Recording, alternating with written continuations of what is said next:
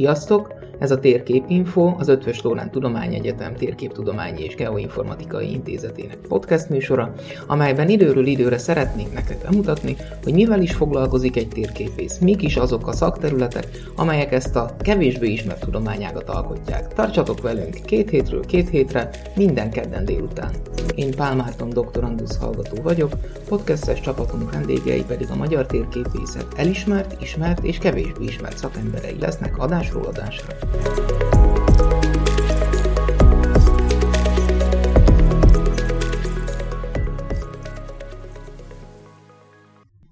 Köszöntjük a hallgatókat újabb adásunkban. Faragó Imrével, a intézetünkben a földrajzi nevek tudorával beszélgetünk, akivel minden hallgató találkozik még alapszakos tanulmányainak relatív elején, földrajzi nevek órán. Ennek a tárgynak a helyzete, időbeli helyzete is sugalja azt, hogy a földrajzi neveinknek, helyneveinknek különös szerepe van a térképészetben. Ebben a beszélgetésben erről fogunk beszélni, hogy, hogy ez mit is jelent, mi ez a szerep, illetve mit tud a térképész tenni annak érdekében, hogy a földrajzi nevek megőrződjenek, esetleg formálódjanak, alakuljanak, illetve utaljanak a, az, egyes, az egyes embercsoportok, népcsoportoknak a sajátosságaira. Én is üdvözlök mindenkit, nagy szeretettel. E, igen, egy, van egy tantárgyunk, már nagyon-nagyon régóta, amelyiknek most az a neve, hogy földrajzi nevek, ez ugye elég jól körülírja az egészet, de az az érdekes a, az egészben, hogy, hogy sok esetben még maguk a térképészek sincsenek, hogy úgy mondjam, oda az örömtől, hogyha földrajzi nevekről van szó, mert egy picit olyan tudományközi részéről van szó az egész dologban, abban a tekintetben, hogy ugye nevek, tehát az emberek rögtön arra gondolnak, hogy ez valahogy a nyelvészetnek, a nyelvészeknek a kompetenciája, hogy, hogy ők foglalkozzanak ezzel. Ugyanakkor, hogyha ránézünk egy térképre, bármilyen térképre, akár elektronikus térképre, akár nyomtatott térképre, akkor, akkor mindenki láthatja, hogy az információk egy jelentős része az, az írott szöveg. Na most ez az írott szöveg egy térképen, ez az esetek legnagyobb részében földrajzi név, amit ugye helynévnek is szoktunk nevezni, a nyelvészek is szokták így nevezni. És, és ilyen formában, ha belegondolunk, és hát ezért miért kéne belegondolni, ugye az ember csak használja a dolgokat, és általában nem gondol bele konkrétan abba, hogy, hogy milyen mélyebb rétegei vannak annak az adott dolognak, akkor valójában arról van szó, hogy a térkép ábrázolja a földfelszínen lévő objektumokat, és ezeknek a földfelszínen lévő objektumoknak annak érdekében, hogy egyáltalán tudjunk róluk beszélni, hogy, hogy oda találjunk, tudjuk azonosítani, nevek kellenek. Ez ugyanolyan, mint ahogy az ember a kutyájának is nevet ad, meg a macskájának, meg az embereknek is van saját egyénítést adó nevük, Ugyanerről van szó a földezi objektumok tekintetében, és egyéníteni kell őket, ennek következtében nevük. A dologban az a legérdekesebb, hogy ez egy nagyon-nagyon régi, tulajdonképpen amióta ember él a Földön, és amióta az emberek egymás között beszélnek, szavakat formálnak, kommunikálnak, azóta vannak földrajzi nevek, ezt nagyon jól tudjuk, ugye más lehet gondolni, mindenki tanult az iskolában, a Tihany Apátság alapító levele, jól emlékszem, 1074-ből, óriási mennyiségű földrajzi név található benne, ami egy hatalmas kincs ilyen formában, és ez rögtön mutatja is, hogy valójában egy nyelvnek a szókészletének egy jelentős része, nem mondom, hogy a nagyobbik része nyilvánvalóan, az tulajdonképpen a környezetünkben lévő helyeket jelölő név, magyarul helynév, picit más formában mondva földrajzi név. És akkor hol lép be a térképész a képbe? Hát ott lép be a képbe, hogy ezeket a földrajzi neveket a térképi ábrázolásúban nekünk be kell építeni. Következésképpen egy térképésznek tisztába kell lennie, legalább alapszinten egyrészt azzal, hogy hogy kell helyesen írni ezeket a neveket, másrészt azzal, hogy ezeknek a neveknek milyen életútja van. Most megint egy picit elgondolkodtatót mondanék azzal, hogy hogy van egy olyan, hogy névélettan, tehát hogy ő valójában ezek a különböző földrajzi objektumokat jelölő nevek, ezek az idők folyamán, ezek között akár évezredes korúak is vannak, ezek a különböző, a kör, az emberek, az ott élő emberek és az emberek által használatban lévő nyelvi alakulatokként változnak. És akkor ebbe a változásba belejönnek aztán főleg a etnikai változások nyomán olyan néprajzi, etnikai, etnika, földrajzi tényezők, hogy ugye az különböző nyelvű emberek egymástól átvesznek neveket, akkor az már meginformálódik, más nyelvi alakot ölt, aztán jön a 20. század, a 19. század második fele, amikor már különböző tudományágak belenyúltak úgymond a nevekbe, már ilyen mesterséges névadás és hasonlók jönnek elő, már ilyenek egyébként a középkorban is voltak. Na most ezzel mind-mind tisztába kell lenni e, valamennyire a térképésznek. Tudunk erre esetleg egy-két példát mondani? Mert csak hogy a hallgató is el tudja képzelni, hát hogy mire gondoltunk itt a... Természetesen az egyik, egyik nagyon fontos példa az, hogy ugye ott van a térképészetnek egy komoly szeret, ezek a történelmi térképek, ami valójában azt jelenti, hogy olyan e, időállapotra visszavetítve ábrázolunk egy adott területet, amely amely a régi időkben működött, régi időkben volt, és értelemszerűen ott nem csak a földöző objektumoknak az akkori állapotát kell bemutatnunk, hanem az akkori névhasználati állapotot is. Tehát például egy település névnek egy korábbi változatát, vagy egy, vagy egy olyan mondjuk határnevet, hegynevet, dűlőnevet, amely ről valamennyire tudjuk, hogy korábban hogy hívták, még olyan is előfordul, hogy akkor megvolt ez a földrajzi objektum névvel, ma meg már nincs meg. Aztán az is előfordul, hogy ma van egy olyan földrajzi objektum, ami akkor nem volt meg, következésképpen nevese volt, mondjuk gondolj például a víztárolókra, vagy szabályozott folyószakaszokra és hasonlókra, illetve mindenkinek ott van a környezetében ö, olyan jelenség, hogy mondjuk a városa határában épül egy új bevásárlóközpont, ami előtt ott azon a területen mondjuk egy gyümölcsös vagy egy szántóföld volt. Értelemszerűen ma már más nevet használunk erre a területre, mert hogy oda épült valami objektum, mint annak idején. Most ennek az összes összekapcsolódása, összefonódása, ez ott van a térképen, ott van a térképészetben, úgyhogy ilyen formában, vagy mondjuk, mondjuk egy nagyon eklatás példa, Budapest mióta van Budapest. 1872. január 1-ér jött létre a, a, nem is a mai értelemben vett Budapest, hanem annál egy kisebb változat, ugye Pest, Buda és Óbuda városok egyesülésével. Következésképpen egy történelmi térképen 1872 előtt, hogyha felírom azt, hogy Budapest, akkor óriási baklövést követek el. Tehát e, e, olyan olyan dolgokat feszeget tulajdonképpen, és itt, itt van szerintem az idegenkedés is sok esetben, amikben van egy pici történelem, van egy pici történeti földrajz,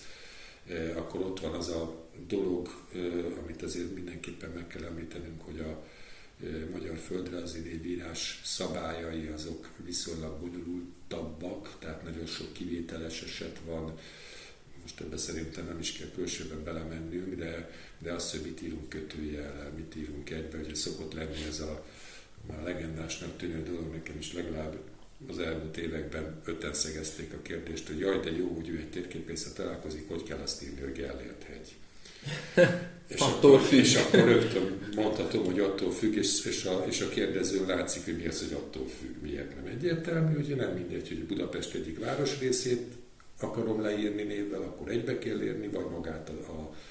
hegyet akarom leírni, akkor kötőjellel kell a hegyet írni, tehát hogy ezeknek megvan az a mélyebb tartalma, amit igenis tanítanunk kell, be kell vezetnünk a hallgatókat ebbe, ezekbe a rejtelmekbe, és akkor nem utolsó sorban ott vannak még azok a nagyon fájó dolgok, hogy, hogy ugye főleg nekünk magyaroknak itt Közép-Európában rengeteg földrajzi nevünk nem a mai értelemben vett országunknak a területén van, hogy velük mi van. És akkor itt már rögtön viták alakulnak ki, hogy most, azt, most Szlovákia fővárosát azt Bratislavának hívják a térképen, vagy Pozsonynak hívják a térképen, és itt már bejönnek azok a szintén a földrajzi nevekkel, térképészeti szempontból foglalkozó például órán azok a problémák, hogy meg kell vizsgálnunk, hogy hogy mikor vagyunk a legkorrektebbek. Nem akarunk mi senkit bántani, tehát a szlováknak az nyilvánvalóan az Bratislava, de a magyarnak meg nyilvánvalóan Pozsony. Ez pont ugyanolyan dolog, mint ahogy a, a kenyeret a magyarul kenyérnek hívjuk, más nyelveken meg más szóval jelöljük, tehát itt kapcsolódik össze az, hogy a földrajzi nevek, és ezt soha nem szabad elfelejteni, azok nem valamiféle különálló dolgok a nyelv tekintetében, hanem azok, azok valójában a nyelv szókészletének a részei, amelyet minden a maga nyelvét beszélő embernek véleményem szerint kötelessége ápolni és gondozni, és ápolás és gondolás, gondozás az akkor következik be, hogyha használjuk. Tehát azért, mert egy földrajzi objektum a történelem fintora folytán mondjuk elkerül egy adott országtól, mondjuk az előbb említett Pozsony, vagy akár mondhatnék nagyon sok ilyen település, tájat, vizet, hegyet, sok mindent, attól annak még ugyanúgy megmarad, és meg kell, hogy maradjon a magyar neve, hogy nem tartozik ma az ország területéhez, sőt, még akkor is meg kell, hogy maradjon, hogyha már magyarok sincsenek ott, mert ezzel tudjuk megőrizni azokat a hagyományokat, azokat a történelmi kapcsolatokat, amelyek segítségével élőként tudjuk a továbbiakban kezelni, de most ebben a térképnek óriási szerepe van. Gondolom ez ebből, ebből következve nem csak a magyar földrajzi nevekre vetíthető, hanem bármilyen kisebbségnek a földrajzi neveire, ami, ami európai vagy nem európai országokban. Így van. És a sajnos Európában, ugye, hát sajnos nem sajnos, mert ezzel el lehet vitatkozni, hogy ez rossz vagy nem annyira jó. Egymás, az etnikumok egymással legtöbb területen átfedésben vannak. Tehát ugyanez a jellegű kvázi probléma, bár én nem érzem problémának, ott van mondjuk a lengyelek meg a németek között, vagy a csehek meg a németek között, vagy a németek meg a franciák között, vagy az olaszok meg a osztrákok németek között, és sorolhatnám. Tehát, hogyha, hogyha valaki egy kicsit is nyitottabb szemmel és érzékenyebben jár a világban, vagy más nem mondjak, hogy ugye nekünk, ha elmegyünk Spanyolországba, akkor, akkor mindenki spanyolul beszél, hogyha mélyebben belenézünk, akkor azért ott vannak katalánok, meg andalúzok, meg kasztíliaiak, meg baszkok, meg gallegók, legalább öt olyan jó, hogy sok esetben a spanyolhoz hasonló új latin nyelv és nép van, mondjuk a baszkokat leszámítva, aminek megvan a maga saját földrajzi névanyag, a saját nyelve, amelyet igenis használni akar. És miért ne akarná használni, és ha használni akarja és kell, akkor ő neki a térképezésében is ennek a névanyagnak ott kell lennie. Tehát sokszor ez a felületes valóságszemlélet elfed olyan dolgokat, amelyek egyébként ott vannak a mindennapok emberében,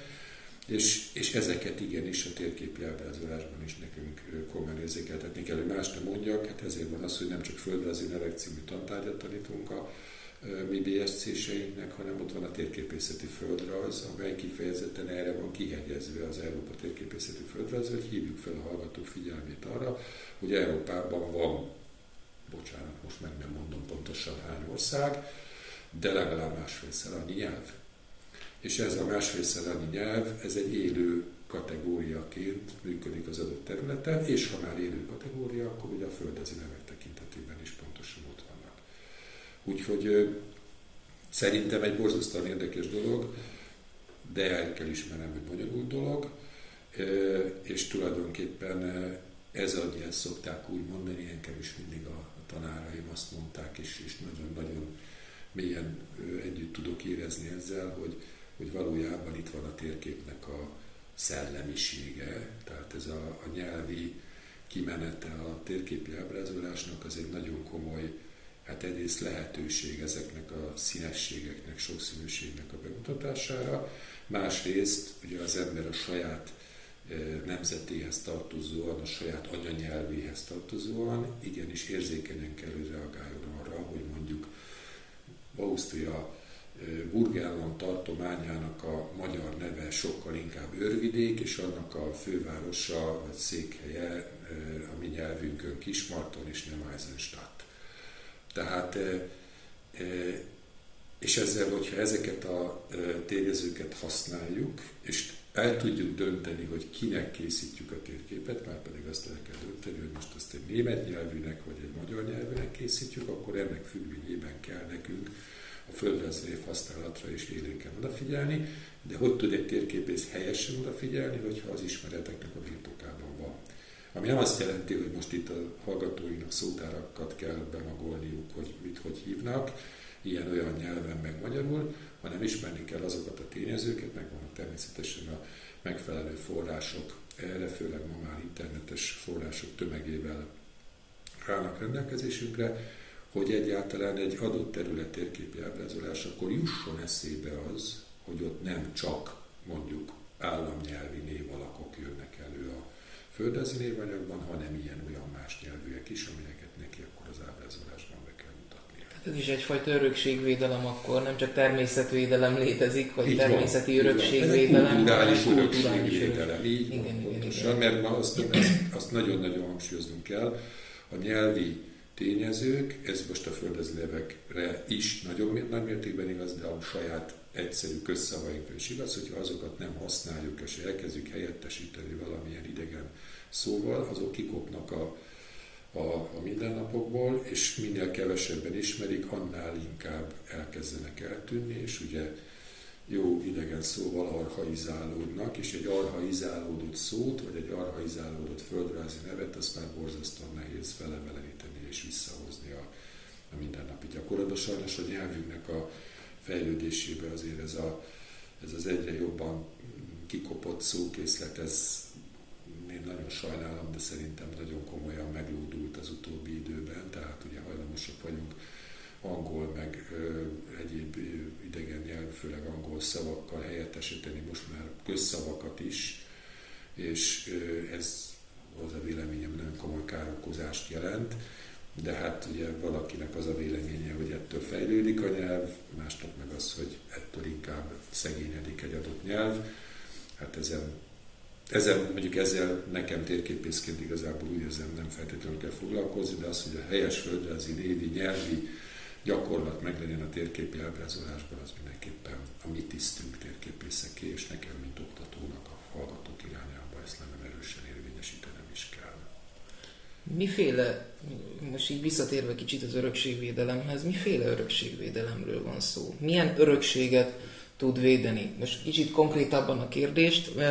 az én alapszakos szakdolgozatom az ugye határnevekkel foglalkozott, és a határnevekben például nagyon sokfajta típusú örökséget, az adott kisebb közösségre vonatkozó örökséget tudunk őrizni. Amely lehet egy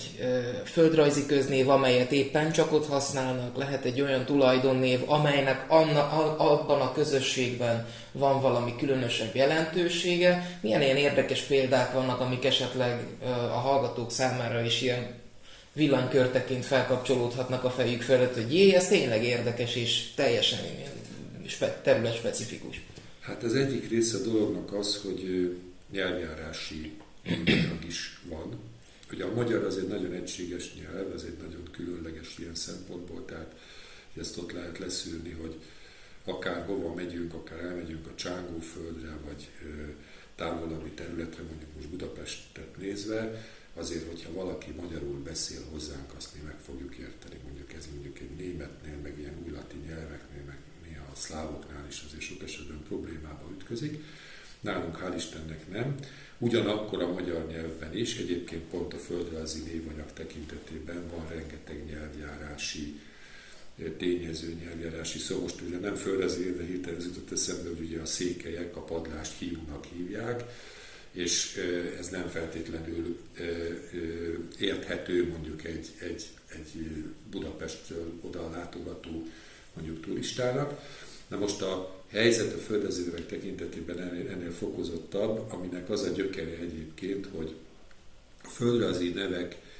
alapvetően mind eredetileg földrajzi köznevek voltak. Tehát olyan közszavak voltak, legnagyobb részben, amelyek nagyon finoman, árnyaltan jellemeztek egy-egy földrajzi objektumot, annak a fizikai valóságát, most az, hogy annak a hegynek milyen az alakja, milyen a talaj viszonya. Mindig az domborodott ki a megnevezésben, ami a, az ember számára a legszámottevőbb, leglényegesebb volt egy folyónak mondjuk, vagy egy pataknak, egy vízfolyásnak. Milyen volt a medre, milyen növények voltak túlnyomó részben a partján, ezek mind-mind a névadásban alapvető tényezőként jelentek meg, és hát mindaddig, amíg, a, amíg a, az ember a maga kis saját közegében tudott élni, és alapvetően az önfenntartás, az élelemtermelés, ugye a földműveléssel, állattartással működött, tehát mondhatnám azt, hogy amíg a hagyományos életformák működtek, addig az emberek még azok is, akik egyébként mondjuk lehet, hogy írni, olvasni nem feltétlenül tudtak, hihetetlen gazdag földrajzi névi szókincsel, szókincset ismertek, amely szókincs természetesen az ő lakóhelyüknek, falujuknak szűkebb, tágabb környezetére érvényes volt. Aztán ugye jött a nagy átalakulás, a modern világ, sok esetben a, a térképezést végző szakemberek is nagyon sokat önként, öntudatlanul is, tehát valószínűleg nem szándékosan tettek abba az irányba, hogy ez úgy elkezdett úgy uniformizálódni a, a földrajzi névanyag, és hát mára ez sajnos a fejekből, ez az abban, amit mondtam, ide is nagyon komolyan érvényes, hogy amit nem használunk, az egy idő után kikopik, elkopik. Úgy kivesztek ezek a nevek, most csak hogy egy példát, számszerű példát is mondjak, például a magyar nyelvben a különböző vizeket jelölő, folyóvizeket és állóvizeket jelölő földrajzi köznévkészlet az ilyen majdnem ezres számot mutat, és ma használunk ebből körülbelül nyolcat. Tehát ebben mindenki belegondolhat, hogy ugye lát egy kis vízfolyást a kirándulás közben, rögtön mondja, hogy ez egy patak. Pedig az lehet, hogy egy lok. Mi az a lok? Az egy tulajdonképpen egy szakadás a terepen, egy ilyen kicsit bevágódott, mélyebb vízfolyás hölgy, amire már a régi ember már egy külön önálló ö, nevet használt, és amikor pont egyébként kicsit hazabeszélek, mert amikor megindulnak a modern idők térképezései, ami ugye nálunk a, az osztrák kapcsolatok miatt valóban elég korán egyébként erre büszkék is vagyunk annak a bizonyos első, vagy második katonai felmérésnek az idejére, mint topográfiai térképek készítésének idejére a 18. Más, század második felétől indul be, akkor pont a térképezést végző szakemberek, akik főleg német anyanyelvű katonatisztek voltak, mivel nem értették az adott mondjuk vízfolyásnak, vagy hegynek, vagy határrésznek a konkrét név jelentését, ezért ők hajlamosak voltak oda tenni mögé, a név mögé leírva egy olyan általuk ismert földrajzi köznevet, amivel tulajdonképpen egy ilyen saját maguknak is magyarázó dolog volt, és például ebben az előbb említett lokból lett a térképen lokpatak. Ami, aminek így már nincs értelme, mert hogy akkor ugye két vízfolyást jelölő köznevet kapcsoltak egymás mögé, tehát ezt ugye úgy hívják, hogy szóhalmozás következett be. És aztán ez így alakult. alakult. Ugye Bacon szalonna esete. De pontosan. Igen, igen, nagyon jó a példa. Igen, tehát így tulajdonképpen eh, ahogy ezzel párhuzamosan az emberek elszakadnak a Földtől, és egyre inkább más megélhetési formákkal keresik meg a kenyerüket, ugye egyre inkább a névanyagnak a jelentős része elkezd feledésbe merülni, úgymond arhaizálódni, és ezt azért hál' Istennek a, a néprajzosok, a néprajztudósok, kutatók, aztán mi térképészek és a nyelvészek is ezeket igyekeztek összegyűjteni és összeszedegetni, de azáltal, hogy, hogy az emberek ezeket nem értik és nem használják, azáltal tulajdonképpen ez egy ilyen könyvtárakba került adattáraknak a része lett. Például itt van egy tipikus példa, most itt, ahol beszélgetünk, hogy a Balaton felvidéken vagyunk, itt a legtöbb vízfolyásnak az a neve, hogy Séd. A Séd az egy nagyon régi, szintén magyar földrajzi köznév, ami a ilyen hirtelen megduzzadó, sok esetben az ilyen száraz gyarakon, ami most is volt, kiszáradó, rövid vízfolyásoknak a nevét adja. Ezeket itt a nép mint sédeknek hívta. Aztán a térképi ábrázolásban már előjöttek, hogy attól függ, hogy melyik falu határában keletkezik, ez a, jön létre ez a vízfolyások völgyben, akkor van már lovasi séd, meg vázsonyi séd, aztán még a Balaton túloldalán még van Köröshegyi séd, és egy csomó, tehát itt van egy 10-12 olyan vízfolyás, amelyik tulajdonképpen egyöntetően a séd nevet kapta, ami egyébként e,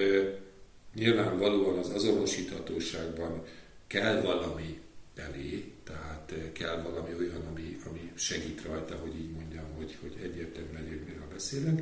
De tulajdonképpen ez így egy ilyen tájjellegű néprajzi értelemben vett különlegességé vált, hogy pont itt a Balaton környékén egy ilyen sajátos megnevezésről van szó. Tehát a, a, az egészben, és itt a térképész számára is az a, az érdekes a dologban, hogy ezekről azért valamennyire kell valami ismeret. Ezt tudom a hallgatók visszajelzéséből, hogy nem feltétlenül szokták szeretni, mert miért kell nekünk ilyenekkel foglalkozni, ettől miért leszünk jobb térképészek, de, de egyértelmű, hogy ezek a ö, ismeretek, és még szeretném hangsúlyozni, nem arról van szó, hogy most itt földrajzi köznemeket kell a hallgatókat bemagolniuk, hogy akkor mit, hogy van, mint van, hanem egyszerűen csak ismerniük kell valamennyire azt a történetet, hogy, hogy, hogy az átalakulás hogy következett be. Itt van most előttem egy Tihany térkép, aminek a partmenti, a Balaton partmenti része tele van ilyen nevekkel, mint potyogó kő, öregkő, lós vonyó, sáros vonyó, csigás vonyó, ezek mind a halászok által használt, amikor még volt halászat a Balatonon,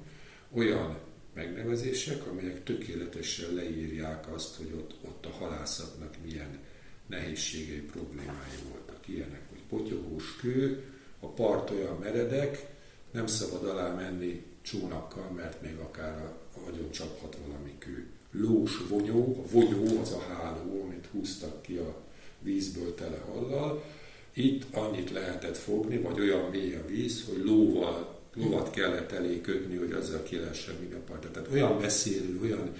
névanyagból van szó, mint egyébként ezeket a neveket, ezeket mi térképészét gyűjtöttük össze a, ezekhez a térképekhez. Hál' Istennek megtaláltunk olyan forrásokat, ahol le voltak írva, amik ma már senki nem ismer, senki nem használ, mert nincs halászat.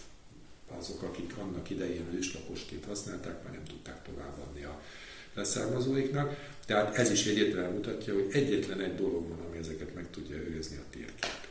Na most rögtön föl lehet tenni a kérdést, hogy jó, és akkor ez most minek? Na itt van a válaszom, bocsánat, jó szóval a kulturális örökség részeként egy olyan nyelvi örökség, amivel itt szépen a ma emberének a térképére oda tudtuk ezeket tenni, nem biztos, hogy fogja használni, de mint érdekességet el tudja olvasni. Ettől még a térkép egyéb más tartalmában nyilvánvalóan a ma emberét szolgálja sokkal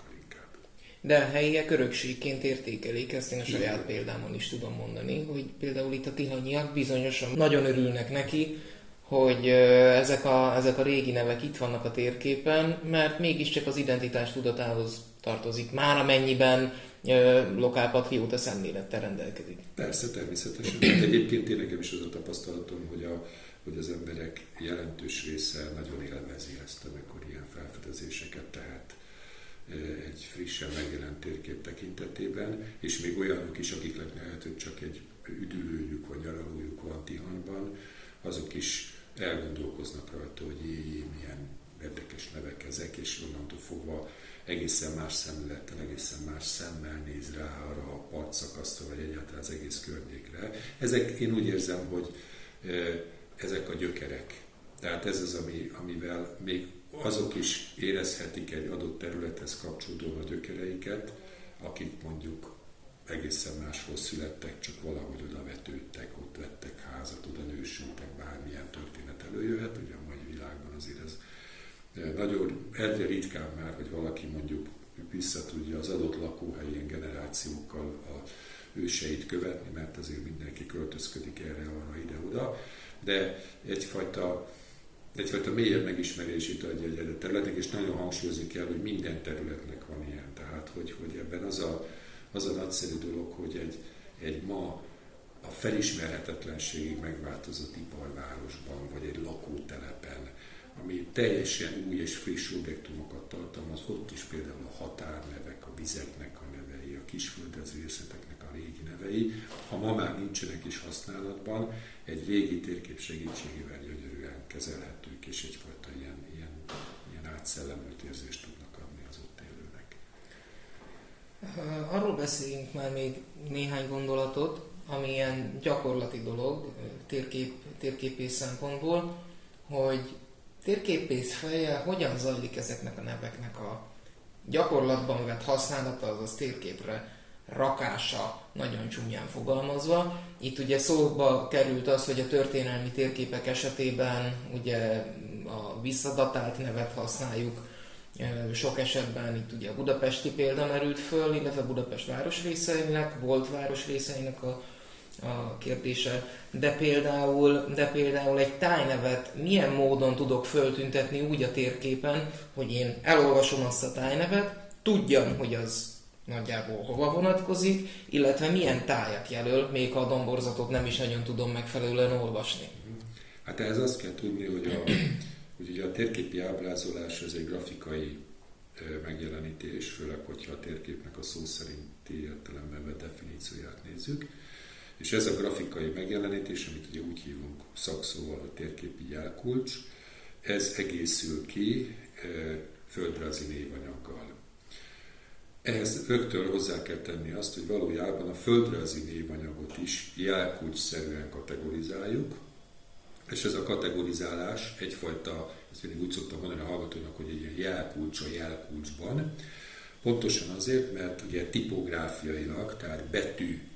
tanilag, hogyha most szó szerint akarnám ezt a szót fordítani, valójában eltérő jellemzőjű betűkkel írunk meg különböző kategóriákba tartozó neveket. Ez mindenkinek föltűnt, már biztos vagyok benne, hogy mondjuk a vizeknek a neveit kék betűvel írják a térképen, kék betűvel ráadásul dölt betűvel, hogy mondjuk a városoknak a nevei a nagyobb méreterelő térképeken csupa nagy betűvel, verzál módon vannak írva, Ugyanilyen módon ott vannak a tájaknak a nevei, amiben ugye a, az egyik érdekes dolog, hogy, és ez is kicsit messzire vezető részlete a témának, hogy többféle táj fogalmunk van, tehát vannak természetföldrajzi tájak, vannak történeti földrajzi tájak, vannak néprajzi tájak, és még sok-sok tértudomány tekintetében is rengeteg tájtípust különítünk el. Más nem mondjak, ott van például egy olyan táj nevünk vagy tájunk, hogy Erdély vagy Dunántúl, amelyek történeti földrajzi, egyfajta közigazgatási háttérrel rendelkezően kerültek bele a nyelvünkbe, nem természetföldrajzi alapokon. Na most ezeket a különbözőségeket, ezeket nekünk a térképen ábrázolni kell. Más betűvel lesz megírva az, azt, hogy Erdélyi középhegység, meg más betűvel az, hogy Erdély. Más betűkkel lesz megírva akkor, ahogy mondtam, víznevek, aztán a topográfiai térképeken nagyobb méretarányban külön kasztot, hogy így mondjam, kategóriát jelentenek a már többször emlegetett határnevek, aztán a, ha megint csak, hogyha mindenki látott, ugye iskolában ott vannak az iskolai térképek, akkor például a településeknek a kategóriái is különböző nevekkel, nem csak méretben, hanem sok esetben betűtípussal vannak megírva. Tehát valójában a névanyagnak az ábrázolásában, és ez az, ami ugye megint egy térképész számára, egy térképész hallgató számára, hogy így mondjam, alapvető információt és tudást kell, hogy jelentsen, el kell tudni dönteni, hogy mi, melyik objektumnak a neve, milyen kategóriába tartozik, és annak megfelelően a felállított jelkulcsi alapokhoz igazodva kell eltérő betűkkel ábrázolni. Az előbb elhangzott itt a Gellért hegy, ami valójában egy térképen, mondjuk egy Budapest város térképen kétféle betű megoldással és kétféle helyesírással fog szerepelni, mert egyszer megírom a Gellért hegyet, mint hegycsúcsot, egyszer megírom a Gellért hegyet, mint városrésznevet, ugye ott egy bérom, sőt, még egy harmadik is lehet, amikor a Gellért egy oldalát eh, Gellért hegyként, eh, határnévként eh, fogom megírni. Hát ez egy picit már erőltetett, mert ugye a városrésznál az ilyen formában helyettesíti ezt a nevet. Tehát az egész egy ilyen ilyen nagy összefüggő rendszert hoz létre, és tulajdonképpen a földrajzi neveknek a nagy összefüggő rendszerének a térképi topográfiai adatokhoz igazított formában, de hát egyértelműen a jobb olvashatóság, kezelhetőség kedvéért külön bekategorizálva fognak megjelenni a térképen. Ez abszolút vegytisztán kartográfia tudományának a része. Ez az, amit a, a térképész hallgatóknak részben ugye a földrajzi nevek tantárgyban, részben aztán a térkép szerkesztés tervezés tantárgyban és a hozzá kapcsolódó tényezőkben mindenképpen meg kell ismernie és meg kell tanulnia. Ez azért nem egyszerű feladat. hát, vannak ennél bonyolultabb feladatok. Vannak, ez egyértelmű. Nem, nem egyszerű, egy, igazából egy, egy látásmódot kell elsajátítani, és akkor, hogyha ezt sikerül, mert pedig azért az hallgatók java részének nem szokott sikerülni, akkor tulajdonképpen onnantól fogva könnyedén megoldható ez. Vannak érdekes olyan dolgok, amelyek mondjuk a eldöntendő kérdésként jelennek meg, tehát érdekes az is, hogy ugye természetföldrajzi értelmezésű tájakat mondjuk a térképi ábrázolásban mi tovább osztjuk, vannak úgynevezett hegységdombság jellegűek, síkságmedence jellegűek, és mondjuk a örökzöld példa, hogy a belső súly, meg a külső súly most inkább ilyen hegységdombság jellegű tájak, vagy, vagy síkságmenence jellegű tájak, ugye viszonylag alacsony fekvésű tájakról van szó, sőt a néprajz tudomány is ismeri ezeket a tájakat, ezért a térképen sok esetben néprajzi tájként szoktuk ábrázolni, de ezek már olyan kis finom hangolások, amelyek bizonyos térképeken, bizonyos célközönség számára fontosak, alapvetően ezért a, a nagy össz kartográfiai szempontból ezek csak ilyen kis apró, az ezzel mondtam, finom hangolású tényező, de nyilván ezekkel is megismertetjük a hallgatókat, és adott feladatnál nekik erre figyelniük kell. Hát nagyon köszönöm, hogy tudtunk erről a sokrétű témáról így viszonylag röviden beszélgetni. Nagyon remélem, hogy lesznek még a jövőben olyan érdekes morzsák, akár földrajzi nevekkel, akár térképszerkesztéssel, különböző térképekkel kapcsolatban, amiről majd fogunk tudni még beszélgetni. Köszönöm szépen még egyszer, és nagyon remélem, hogy a, a hallgatók is tudtak érdekes dolgokat elraktározni magukban ebből a beszélgetésből. Én is köszönöm szépen.